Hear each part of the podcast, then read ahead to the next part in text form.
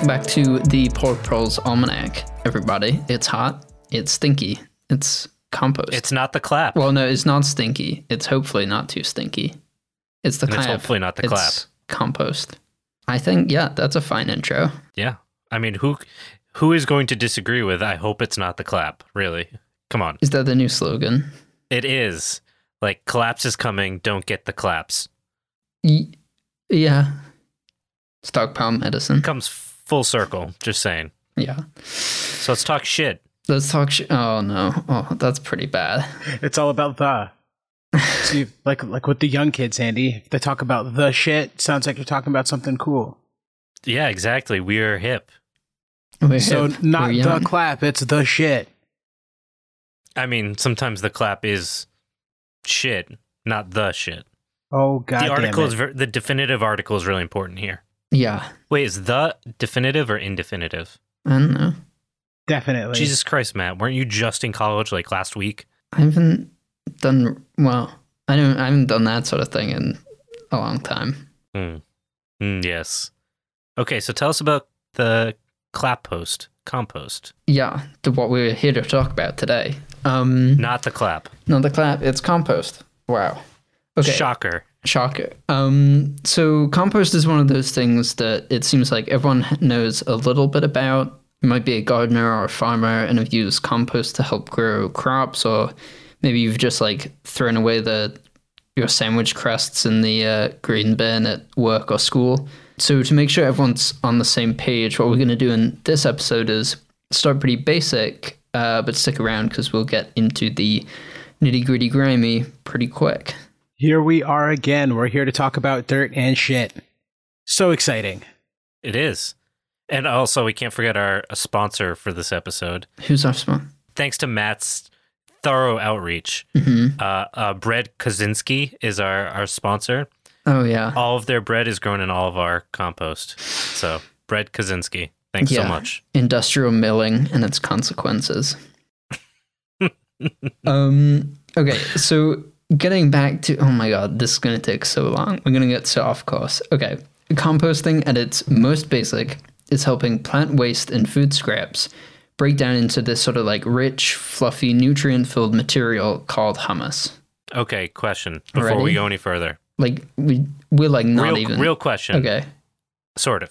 So, if we were to make, say, a, a compost out of like, I don't know, chickpeas, sesame, maybe a smidge of lemon. Are you asking if we'd have hummus hummus? I'm not not asking if we'd have hummus hummus. I just realized now I don't ever want either of you to cook for me. That's why you're the cook. Yeah. I tried making hummus, but I didn't shell the uh, chickpeas. That was my one foray into it. Yeah, that was a, a mistake. Yeah. That went into the compost. No, I still ate that. Oh, I'm not giving up Okay. good bean like that.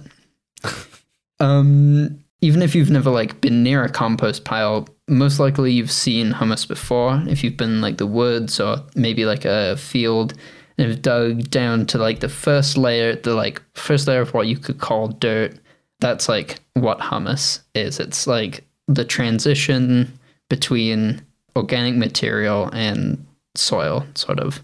It's dark, wet, maybe some like leaf skeletons and a lot of insects. And because it's full of broken down plants, it's full of all things that plants and soil organisms love to either absorb or eat. who would have thought nature would consume itself and then grow more nature? All about them cycles. So plants and soil also like this humus because it helps hold water in the soil. It acts like a sponge and supports all things that are alive in it. This, along with nutrient and mineral content, makes it a fantastic material to add to a garden or field. Uh, so let's dive in a little bit deeper on the actual process of making compost.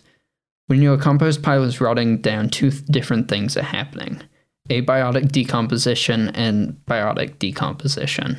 Abiotic decomposition is just the natural chemical processes, which is mainly oxidation reduction and hydrolysis, that are going to be happening regardless of any other living thing that wants to eat your scraps. So that's just like if you, uh, I don't know, like left it alone in a room and it was like vacuum sealed with no bugs. It's just this chemical reaction from like time existing and volatile compounds starting to break down, right? Yeah, exactly. And it's the same thing that should be happening. So, have you guys seen those like m- preserved McDonald's meals? Or the queen. Like McDonald's meals for, from like the 90s and they still look the same? hmm Yep, seen it. Yeah. Yeah. All of our bodies after we die. Yeah. Exactly. Same thing. Yeah. Yeah, that's that's abiotic decomposition is just gonna happen or maybe not if you're McDonald's or stuff with formaldehyde. So the tissues will break down because they're no longer alive and it's kind of just like entropy without anything eating or changing the organic matter. Biotic decomposition, on the other hand, involves other organisms, primarily bacteria and fungi, that process the tissues they find as food. This gives them energy to continue surviving and also gives them nutrients which they need to grow and reproduce. Yeah, and the bacteria and fungi fungi relationship uh, is a little bit different with that humus layer because of how fungi can move nutrients throughout the soil while bacteria are pretty much trapped where they are and then they can, you know, reproduce, but they're basically where they are. And that means they're less capable of transferring energy from that top layer deeper into the soil. Yeah, those bacteria just like just kind of hanging out, just not going very far. Just chilling. Stir it up, Yeah. Stir it up. you know. So the bacteria use enzymes to oxidize and break down the compost from which they get that energy. When a compost pile heats up, it's a result of this oxidization from which some energy is escaping in the form of heat. You might have felt a hot compost pile or seen one steaming on a cold day. That's this heat from the bacteria and fungi breaking shit down. Literally breaking it down. Shit and dirt, I tell you. Like ODB, Elliot. I'm just going to shake my head even though no one else can see it. They know because, first of all, you skipped over a Bob Marley quote with Stir It Up and went to something that sounds like an ODB quote, but it's not. Wait, who's ODB? Like Wu Tang, you know, they got that song Cream. Crops rule everything around me? I'm about to rage. Hey there, it's Andy from the Poor Proles Almanac, and And we're not the Four Poles Almanac. you're right, we are tomorrow today. And I'm Nash Flynn from Death and Friends. Tomorrow Today is our chance to talk to folks about cutting edge research that helps us understand what tomorrow looks like, but today. We've got exciting guests. And we'll speculate wildly about what the future looks like. Will the ocean currents slow down in your lifetime, leaving temperate climates decimated? Will we go to Mars? Will we drown in climate induced ocean floods filled with microplastics? Will new research rewrite the history our children read? Will the sun? Is this going to be another doomer question? No. Tomorrow Today, wherever you get your podcasts, and also on Instagram. No, no, no. So, guys, it's corn rules everything around me. I'm pretty sure. Please stop. Compost rules everything. Please stop. For the love of God, stop. He did this the entire time we were off on our little commercial break or whatever the hell. I don't even know. It's just silence for us. I don't know what you guys hear. I'm never stopping. I just want you to know. This is my life. I'll turn off your microphone. Cows rule everything around me. I'm gonna turn. I'm gonna turn off your microphone. Oh my god. Can Can we do that? Can I do that? Maybe Dom. Yeah. Wait. Will can Dom just like mute Andy's track for the rest of the? Yeah. Oh, I think it worked. Okay. Okay. So composting at its hot, icky core is you working to help out all these little organisms break down your waste and make it into something that's good for your soil, and in turn, good for your plants. However, in order to help them do this most efficiently, it's important that they have everything in the right quantities. First of all, carbon. Carbon is mostly in the form of starches and sugars and is what provides the living things with the energy they need. The microbial breakdown of this carbon also provides the heat that the full breakdown of the pile requires. Materials with a lot of carbon are usually dry and dead and generally called your browns when balancing a pile. Yeah, that's literally what I do with this podcast, right, Andy? I bring the heat. So, really, it's cowpeas rule everything around me. Oh my Have you guys not been hearing me this whole time? Moving on. Um, nitrogen is the next piece we need, and it's needed for the microbes to grow and reproduce. High nitrogen materials, your greens, are usually fresh and, as the name suggests, green. These materials are high in nitrogen because they contain proteins that will break down into peptides, amino acids, and eventually nitrates that become available to the plants. Okay, so we talked in the past about this relationship between protein and nitrogen, not very in depth, but it's a really important one because about 15% of the amino acids that make up protein are nitrogen. And conversely, with everything that that we calculate around nitrogen, we can kind of estimate the protein content and vice versa that those contents give. So if leaf litter is a certain number of nitrogen, we can calculate roughly, even if we don't have like a caloric breakdown, how much protein is probably in that material. And the same thing plays out in our compost. If we know how much nitrogen or protein we're putting in the compost, we can kind of gauge how that's going to spit back out on the other end in terms of what can be absorbed by plants and then converted into nitrogen or protein, depending on what it is exactly that you're trying to get. Right. It's important to note one thing, which is when you're balancing a pile, regardless of whether it's green or brown, um, it has way more carbon in it than nitrogen, no matter what. So we talked about balancing a pile, and the carbon nitrogen or CN ratio uh, we're looking for is about 25 to 1. Uh, your greens are going to have a more even ratio that brings that number down. For example, your like regular vegetable wastes will have a ratio of about 12 to 1. Your browns push the ratio the other way though. Uh, dried leaves, for example, have a CN ratio of roughly 50 to 1. Okay, so I want to go back to the soil episode we did a while back, where grasses exist in the earlier succession of things, right? So the very early succession is mostly bacteria and becomes more fungal later in the succession as things die off. But grass is usually at the middle ground, so would you say a one to one ratio is about right for that? Yeah, exactly. And we see this like playing out in the materials we choose to add. So plants generally try to alter their environments to best suit their growing needs, and this includes the ratios of fungi and bacteria in the soil. Uh, the soil of forests, for example, are usually going to have uh, a much higher fungi content than they do bacteria. And in some cases, that fungal ratio can go up to like a thousand to one or multiple thousands to one.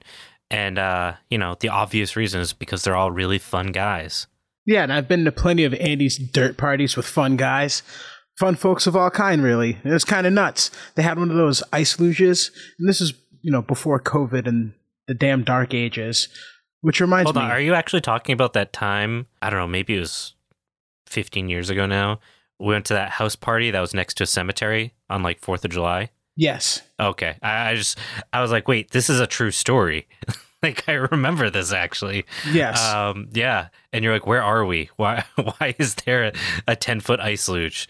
Um, yeah, that was fun. it also reminds me, uh, I heard torch and pitchfork parties are coming back in this season, so that should be fun. Oh, hell yeah. Hell yeah.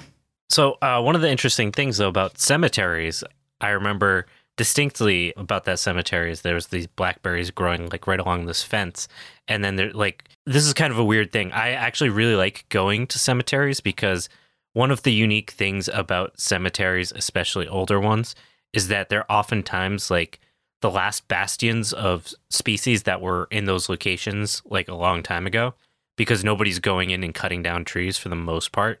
So when you go into like the really old sections of cemeteries, you find these really cool old like trees that are oftentimes like I'm thinking about that cemetery in particular. There was a bunch of American ash, and like that is in that that area where that party was almost like non-existent as a tree anymore. Hmm. But it exists in the cemetery, which is like kind of this weird dichotomy of like a place for dead things is the only place this thing is still alive.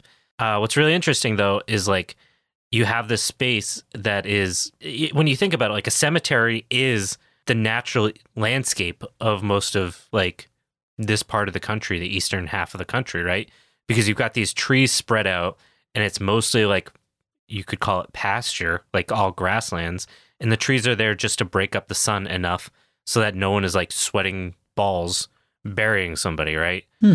you basically have a savanna ecosystem in every cemetery with these very old trees that is very representative of how they would have looked six, seven hundred years ago. And obviously, like there's that's a bit of an oversimplification, but it does give us some really interesting perspective on what that looks like. And to bring this full circle, like when you think about that ecosystem, one of the things that becomes challenging when we start having these conversations about like fungi to bacteria ratios is like savannas are unique because if we're talking about what we are, that this bacteria to fungal ratio is so diverse, how can there be this space where that's super productive and would require basically opposite amounts of bacteria and fungi, right? Right. So it offers, like, I guess, a, an interesting point to look at the landscape and recognize that the science, at least as we've covered it so far in the podcast, doesn't 100% line up with like the lived experiences of this landscape for hundreds of years, for centuries, right? I don't know. I, I don't really have a point to this. I just think it's really interesting how we can take these like really abstract ideas and then try to see them play out in the real world. And then I guess pair that with like a historical context and that we can know these things, then also know that this isn't all totally true or it's a little bit more complicated than this, right? Right. So when we're talking about like fungi, there's a reason why fungi uh, exist on a landscape, right? It's not just like necessarily because trees like them more. Um, there's a little bit more to it, right? Right. Yeah. And I just want to get your like circle back and get your main point from that. We should be alley cropping with dead people. I mean, if we didn't, Was that like See, that's where I full thought this conversation. That's where I thought this conversation was going. if we didn't pump them full, I was waiting for it. I was literally waiting for that. Somebody bring up just cemeteries are just giant compost piles. I mean, it really does give new meaning to like old growth forest, right? Uh, Nothing for that? Yeah. right? That's great. Uh, um, no, I mean it, it is a really interesting thing. Like, and I, honestly, my personal perspective is that like, if I could go get thrown into a hole and be like, this is going to produce trees and food for generations, like hell yeah! Like how how Oh, is yeah. that not better than what we're doing now? Yeah. Like I would be totally down, and I don't know if there's many people that would be buried, especially historically when you start looking at cemeteries from the 1700s, that you'd say, hey, like I think you can, I think I think they have that now. It's like a tree pod where you get buried in it and it plants a tree and stuff. Uh, too many steps. I just kind of want them to like, like as the like crane is lowering a tree down into the hole, just like shove them under real quick. Yeah, just real quick. see if anyone looks like the little sidekick. Yeah. Uh, I would love to see the muffed attempts. You just see feet like just Yeah. yeah yeah so um my point is that like i guess with cemeteries is they're really a unique space in terms of like how an ecosystem is managed Mhm. especially older ones that aren't as filled with for- formaldehyde uh, and all those other disgusting chemicals i think they do offer us some like really interesting uh perspectives. And like you know when you start looking at like the the cemetery materials that were used then and how they've weathered over hundreds of years and like how that's mineralized the soil in different ways like it, it's just like a really interesting ecological uh, construction. And it also has like these weird homages to the landscape's history even if unintentionally. And just they're they're cool cool places uh, which is totally related to bacteria and fungi Yeah. so matt tell us about fungi i guess Yeah. Steer, steer this Bring it back, back. on course. Excel- excellent segue, Andy. Thank you. Yeah. Actually, that was um the whole like last five minutes was actually scripted. It's a little behind the scene. this is what happens when you guys leave me in a room and they're just like go talk for a little bit and i'm like okay yeah. let's talk about this thing that i just popped into my head Where were we? We were talking about uh the Carbon nitrogen ratios. right and the uh fungi bacteria ratios of forests. And Yes. Okay, so why do forests generally have a higher fungi content than bacteria? More dead stuff. Okay, so that's because fungi are specialized in breaking down the lignin, which all woody material in the forest floor is full of, um, and are good at moving nutrients around the soil. So we're going to talk a bit more about this in a few weeks, and Andy sort of hinted at it earlier, but those ratios are pretty important. If you look at like a grassland, on the other hand, the fungi is going to be outcompeted in a lot of cases by bacteria that form a more specialized symbiosis with the uh, dominant grass species. Exactly. And like with the bacteria and fungi, they provide different nutrients. They occupy different spaces in uh, what the plants need. And we are going to cover that actually in a few weeks, uh, how and what that really looks like in terms of like the chemical reactions and things like that. So we are going to get into some pretty, uh, you could call it like nitty gritty kind of stuff. Nitty gritty Grammy. sponsored by our good friend Bread Kaczynski, uh, and it, it does raise some really interesting questions that again we're we're gonna try to answer and start answering at least. I, I don't think we'll have a finished answer rather on how this impacts systems like silvopasture, um, which again we've been you know, and maybe is there a name for? I know people graze sheep on graveyards, but I don't know if there's a specific name for it, I mean, like gravo pasture. it's like contract graze. Oh, yeah. Yeah. Just, the people that I know that do stuff like that just call it contract gra- grazing with a graveyard. Yes, I don't know just- I- I, feel like it needs a better name. Like yeah. What's the like- what's the like Latin for graveyard? uh i think it's pretty uh, uh similar to cemetery because like italian is very similar to cemetery and usually italian is like close as close to latin as you can get basically so like maybe uh it's cemeterium. yeah So, so cemetera maybe, uh, pasture. yes i like it. Cemetery pasture. That sounds cool too. Elliot yay or nay? Cemetery pasture. Yeah, I mean, you're the best at smashing words together, so go for it. i'll take it. Anyway, so yeah, we're going to talk about this a little bit more, and I don't know if we'll have a full answer, but uh, it's something we're going to be doing more and more of. Uh, we don't, we're not going to probably do it all in one season because that's just a lot of like very technical content. But probably every season we'll do a bit of this kind of deeper dive into soil science because it is really fun, and uh, you know we'll do it in the future. But for now, we're just gonna add it to the list. The motherfucking list of things that we reference. My BFFL, the list. Okay, so oh god, all right. Getting back to it, how do we apply what we are just talking about in actually making uh, compost? Okay, say for example you're trying to make a compost that would support your tree crops. You can encourage fungi in your compost mix by uh, using leaves and twigs rather than, say, grass clippings. On the other hand, if you're applying the compost to, say, your annual vegetable garden, then you might want to go heavier on the grass clippings, which will encourage more bacteria in your mix. So you're telling me I can recycle my weed now too? I knew I love this pearl shit and dirt now, I guess too. Well, question: Is it fermented? Yeah, and I also love the fact that that is your next question after what I just said. What have you been reading now? And I bet it's either really old or hasn't even been translated because it's too old to be written down or something. So uh, yes and no. Um, Oh, I have been I have been reading some things that are old. The one you're talking about, fermented, uh, I'm already done with, and we're actually going to be uh, we'll be talking about it in a few weeks because uh, it's it's uh, it's fun. It's let's just say uh, the smell of death. I don't love the sound of that. Smell of death. What a what a nice little teaser for our listeners. You know, people are trying to like own a really terrible smelling pile in their yard. I'm pretty sure the HOA is getting get on that pretty quick. Yeah, they can own these nuts or whatever our HOA memes say. Andy, you write those, don't you? I haven't yet, but I'm going to.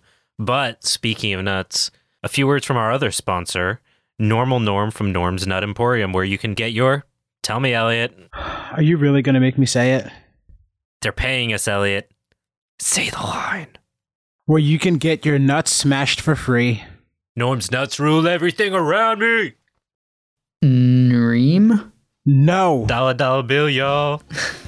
Hey there, it's me, Crazy Norm, down at Normal Norm's Nut Emporium on John Brown Drive. We're going nuts for nuts in Nutty November. We've got big nuts, small nuts, chestnuts, ground nuts, nut butter, buttery nuts, nut milk, milky nuts, nut cream, creamy nuts, and for the late night crowd, chocolate covered CBD deep fried nuts. Want to join the Nutstravaganza? Nut up and join the Nut Posse. Join other members and get your sack of nuts pounded for free whenever you come in and make the creamiest nut milk you've ever had in your own kitchen. Crazy Norm's Nut Emporium, 420 John Brown Drive, or online at poorproles.com. All right, welcome back to our listeners. For those of you that stuck around through all that mess, we appreciate you. We appreciate both of you. The rest, weak. You can actually hear us losing our minds, and I really hope someone, anyone, is learning from all of this. All right, so speaking of getting back to it after all of that, the compost pile, getting back to the compost pile. Is that what we're here for? Yeah, apparently. So we've talked about carbon, we've talked about nitrogen, The last two inputs you're going to need are oxygen and water, which are essential to keeping your microbes happy. Uh, damp conditions also encourage growth and reproduction of the microbes. As a general rule, a moisture content below about 50% is going to inhibit the breakdown of your pile. Too wet, however, in other words, like waterlogged, it's going to exclude oxygen, which isn't good either. Yeah, and I mean, you know, one of the episodes we covered in the past, Jadam, uh, would have something to say uh, about that idea. Yeah, well, well, our goal here is a bit different than Jadam, and while Jadam is focused on making a short-term nutrient-rich material that quickly oxidizes, we're building literal soil. Now, aerobic decomposition, which is what we want to encourage, requires oxygen levels of at least 5%. This is maintained by turning the pile every now and then to make sure that all the oxygen in the middle of the pile hasn't been completely used up. And this is where I add to the episode by quoting Bob Marley, where he says, Stir it up, because I knew we were going to talk about stirring up a dirt shit pile. It is a huge fucking pain in the ass in the summer, especially if you have a large compost pile. Somebody's out turning their compost pile. Problem is, I haven't been. Oh no. Okay, so well, if your pile is like Andy's and the oxygen level gets below 5%, the aerobic uh, bacteria can survive and they die. Instead, anaerobic bacteria, bacteria that don't need oxygen, take over. These bacteria break down your pile as well, but they produce methane as a product. Now let's talk about methane for a minute. Cow farts, swamps, and landfills. Oh my. So, methane is a simple molecule made of one carbon and four hydrogens. It's also a potent greenhouse gas that is produced in landfills, where organic material is decomposing anaerobically in all those, like, great big trash bags. Methane doesn't last as long as CO2 in the atmosphere, but it's about 80 times more potent in the first 20 years, according to the IPCC, and about 30 times more potent than CO2 over the course of 100 years after release. The EPA estimates that landfills are the third leading producer of human related methane. You know, that sounds like a really good way to hide the one and two numbers. Is Raytheon paying you to say that? Because, like, we're already getting sponsored by our boy Bread and Norm. Are we getting sponsored by the military now, too? Well, we haven't received our shipment of Stinger missiles yet, and they haven't told me who to vote for, so technically we haven't been paid yet. Well, I'm pretty sure for that level of sponsorship, you need to promise to overthrow a small Central American leftist government. So, uh, yeah, a reminder the U.S. military is the world's biggest polluter still, full stop. Yeah, and that's what I meant by vote. I know what it means to be American.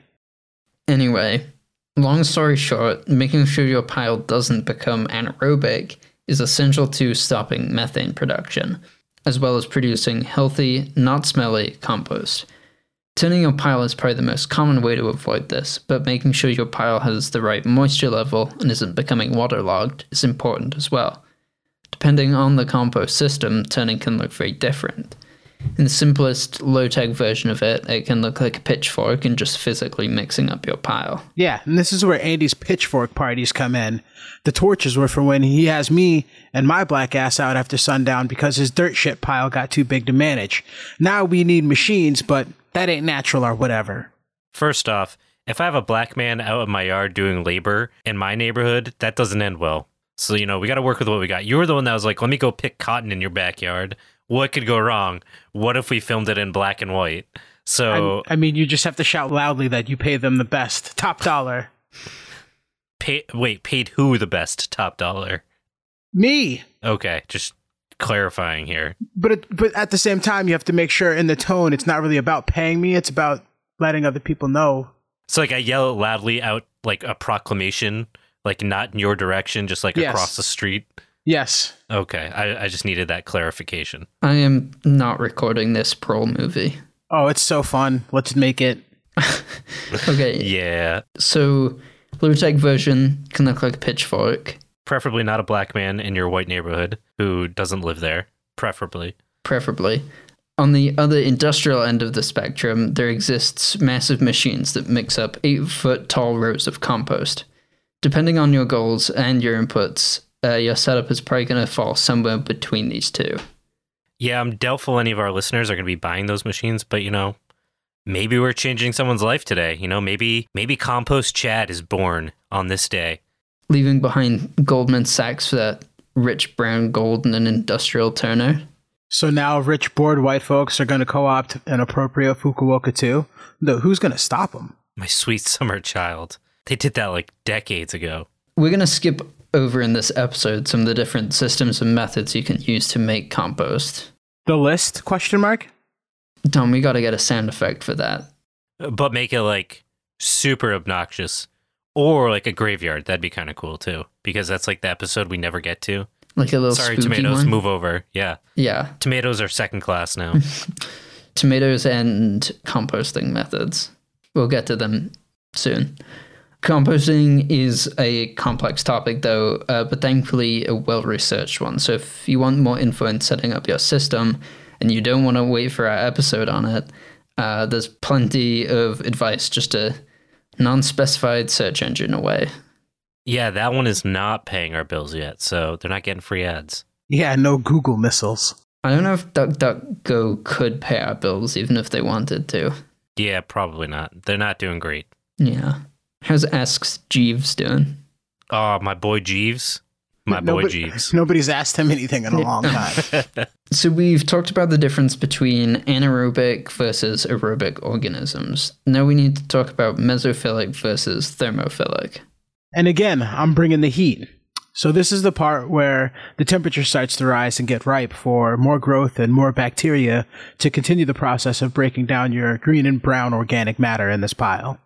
Right. So as the compost pile breaks down, or if you prefer, gets eaten, uh, it goes through many changes. We've mentioned one of those changes earlier heat.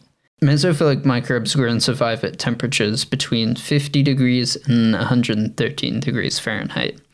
These are the microbes that are the first ones to break the pile down and start producing that heat. As the interior temperature of the pile rises, the optimal temperature for these microbes is reached and then passed. The optimal temperature for the thermophilic microbes, however, is between 113 and up to 170 degrees Fahrenheit. While the mesophilic microbes are a mix of bacteria and fungi, the thermophilic group is made up almost entirely of bacteria. Yeah, so you want that high temperature for that high bacteria. Now you know why I've got those uh, three foot long thermometers. You know, I found that in your garage and I was actually afraid to ask. And there was dirt and shit everywhere and like tarps. And it looked exactly like you think a kill room for like a Dexter ass looking dirt farmer would look like. Well, that one is for uh, something different. We're, we're not going to talk about that one. Uh, what were you saying, Matt? Um, yeah, right. Uh, what was it? Oh, the the heat. This heat is important because it kills. Okay, that's a bit dramatic, but this heat will be able to kill weeds and the seeds that are in the compost. If this doesn't happen, the moment you spread your lovely finished compost on your garden, last year's seeds are all gonna pop straight out. Uh, while this isn't the end of the world, it's a pain in the ass, and avoiding this is just another advantage of composting properly. Yeah, I got Datura from uh, Poorly Made Compost from my town. So that one wasn't even my fault, even though I'm terrible at compost because I just I hate it. Having having something like Datura in your your uh, annual garden bed, like sitting next to your fucking tomatoes, and like having your sheep sniff around it, not ideal. Yeah, that makes sense why your belly always hurts. And well, as for the delirium, I guess that's hard to tell because, well, you know.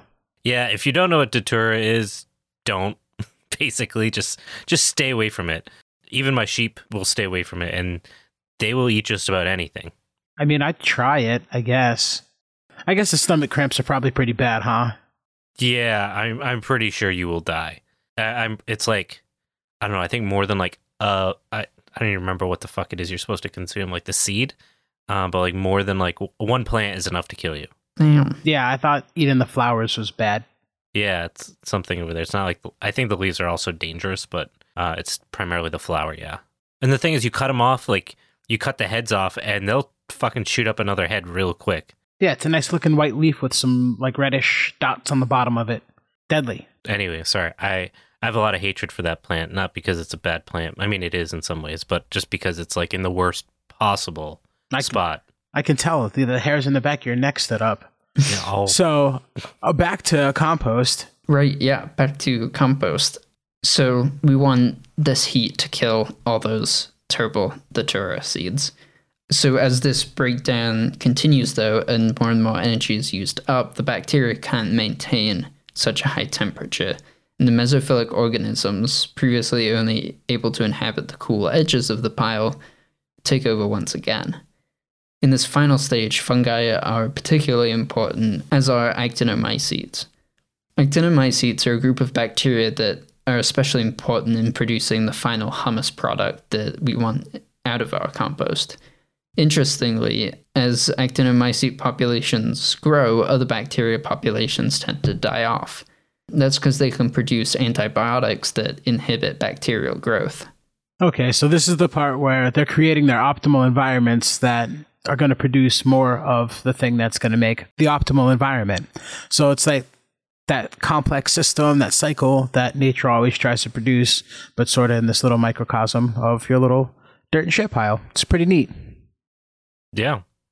Okay, side note two about actinomycetes is some of them produce a compound called geosmin. I don't know if I'm saying that right, but that humans can smell it in the air better than sharks can smell blood in the ocean. So what you're saying is we're land sharks. Land sharks and fire beavers. Yeah, Land Sharks reminds me of that old cartoon uh, back from the 90s. It was the craziest shit I've ever seen where sharks are swimming through concrete in the street, aka street sharks. Yeah, that was that was a good one. Was that the one where they were like hood rats basically, but also sharks? Like they all wore like muscle shirts and stuff, or am I just like Yeah, that was them. hallucinating? Okay. Yeah, Yeah. That was nineties was a weird weird time. Just yeah. a lot of bad decisions were made. Street shark, street sharks, and the biker mice from Mars. Man, I can't make this shit up. Well, when you said street sharks, I also thought of uh, Sharknado. You know, Sharknado. There's Classic. many many Sharknados. wait, I, what, did that come out in the nine? I think they made like seven of them. No, Sharknado is from the 2000s. Oh, Yeah, and Yeah. then they have like Sharknado versus other ridiculous things. That's sure where it fun. Sharknado versus a bear. Like, how's that fight even going to work? Yeah, basically. Shallow water, I guess. Yeah. Water. I feel Or like it's that's what they can both fight in. Do you think a Bear tornado, a tornado would stop if a bear just grizzly punched it? Like, how does that work? Oh, I see. Well, I mean, first off, it would be like a bear and something else. So, like, what do you? What is a bear naturally? Like, sharks a and bear forest fire. sharks and tornadoes like Tidal, go together. tidal bear, tidal bear. Yeah, like there you go, tidal A, bear. I a like bear, that. a bear on a tidal wave versus a A tornado tidal wave full of with a bear sharks. face. The waves themselves. Wait, is that how they? Is that how they got to Ireland? Did we solve it? Oh man, it, I think we did it. it all comes full circle. That's how the bears got there. It wasn't boats Tid- at all. It was They were a tidal bears. bearnado. Oh, tidal bear. Title bears. Oh hell yeah, title Oh, bears. man. We've done it. It's call science. We fixed it. Yeah, we figured it out. Um. Okay, so oh my god, this is Speaking of of, a wacky episode. out, yeah. So, what were we talking about? We were talking about these, the like maturation. Acti- actinomycete. I, I can't say it. Right. Yeah, and the uh, cooling down and maturation stage of our compost. But we're close to the end, dear listeners. So, fungi in this last cooling and maturation stage flourish as well. Uh, while certain fungi species can break down more complex materials, uh, many species grow well on the simpler, more digested products of the compost pile in this last stage. Now we've got the basics down. Uh, let's talk quickly about some of the other things that are giving your compost a hand. Physical decomposers include a pretty wide diversity of anything that's going to give your scraps a nibble, or nibble on something that's nibbling your scraps. Uh, really, there are too many to name, but they include mites, ants, spiders, beetles, slugs, snails, flies, and drumroll, worms Tiny underground snakes. As the scientists do say. Worms are super useful for composting, and whole systems are dedicated to providing the right conditions for earthworms. This is called vermicompost. One of the important differences between compost and vermicompost is that on its own, vermicomposting doesn't go through a hot stage, meaning that all those weed seeds will still be alive and kicking. We could uh, dedicate a whole episode to vermicompost and probably will in the future. So, for the sake of keeping this episode focused, Which it's which we haven't done a very good job so far, Yeah. uh, it's going on the list. The list. Okay, you know what? I'll give it to you guys. It is fun to just yell the list whenever. The whenever. list. Yeah, I get it, guys. I get it. Yeah, and at this point, the list has gone higher than I care to count. I think I'm numb to it, boys. I feel nothing. If the list is too damn high, it's time for you to join the compost. That almost sounded like a threat, sir.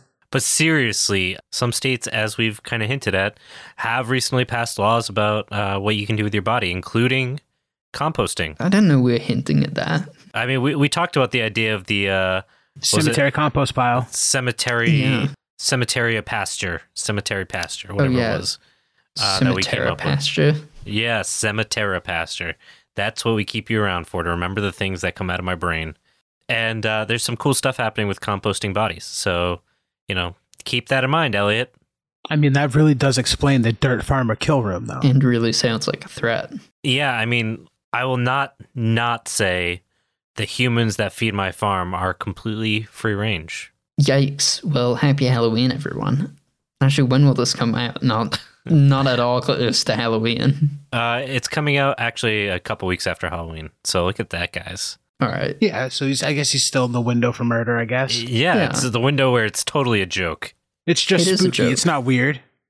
So, if you're interested in this area and not that area, if you're interested in composting, some other things on the list that you'll be able to read about before we make an episode on it include uh, Johnson-Su biodigesters, that's SEU, and Jean Pain biomass heating, which is very cool. And I think we should be heating more stuff with it, especially living in forests. And also raising black soldier fly larvae. Give it a non sponsored search engine search. What we're going to talk about, however, is some of the interesting places that compost is going. And I don't mean your garden. Frontiers of composting are absolutely fascinating. Uh, in the next episode we release uh, is an interview with the Denver Compost Collective talking about composting systems on a building scale. And we can kind of get a sense of what a joint composting system could look like in your community. Yeah, I've got a few questions to ask them about composting, you know, like 200 pound slabs of meat. I'm uh, having a few issues. Okay, Andy, so for the sake of balancing your compost pile to get to that 1 to 25, are bodies more in your greens or your browns? Because there's a lot of protein, right? I mean, honestly, they're more of a gray, if you want to be honest. Is that why you were asking me about wood chippers and watching Fargo? Oh, yeah, that's Yes. actually that's how I want to go. Tucker and Dale versus Evil. That's how I want to go. That wood chipper. Oh, The yeah. kid accidentally throws himself in. Yeah, it's a suicide cult. that movie is so good. Oh my god, that makes so much sense. uh, yeah, good times. Anyways, we we talked a little bit about compost in this episode. Um, Just a little bit. just a little bit, Just but it a was touch. fun. Lots of fun. Um, obviously, this is a very topical cover of the subject because compost is pretty broad, and um, I think people usually really struggle with the fundamentals. So I think this is a really way, good way for folks that aren't familiar with it to have like a, a good foundation to work from. And we, we're doing, like Matt said, the Denver Compost Collective next week. We're going to be continuing to talk about soil in a couple different aspects over the next uh, month or so. And then, um, yeah, I, I think you guys are going to really enjoy it. So hopefully this pairs pretty well with what we've covered so far. And um, yeah, any any final thoughts, Matt? Um, we have 25 to 30 years left of uh, oil, affordable oil. Yeah, that's true. How's that? That, that's that's How's dark. that? How's that? How's Your that? life is going to radically change between now and then. Oh What- man, I won't even be sixty. That's disappointing. Yeah. But Give, uh, all right, give that a think over. yeah, tonight. let that let that settle in your brain Yeah. brain cell. Um, cool. All right, guys, this was fun. As always. As thanks for listening to the Poor Proles Almanac. Yeah, we just fucking ramble. The funnest podcast on the air. It's the best. Yeah. Likes and reviews. All right. Do it. Goodbye, listeners.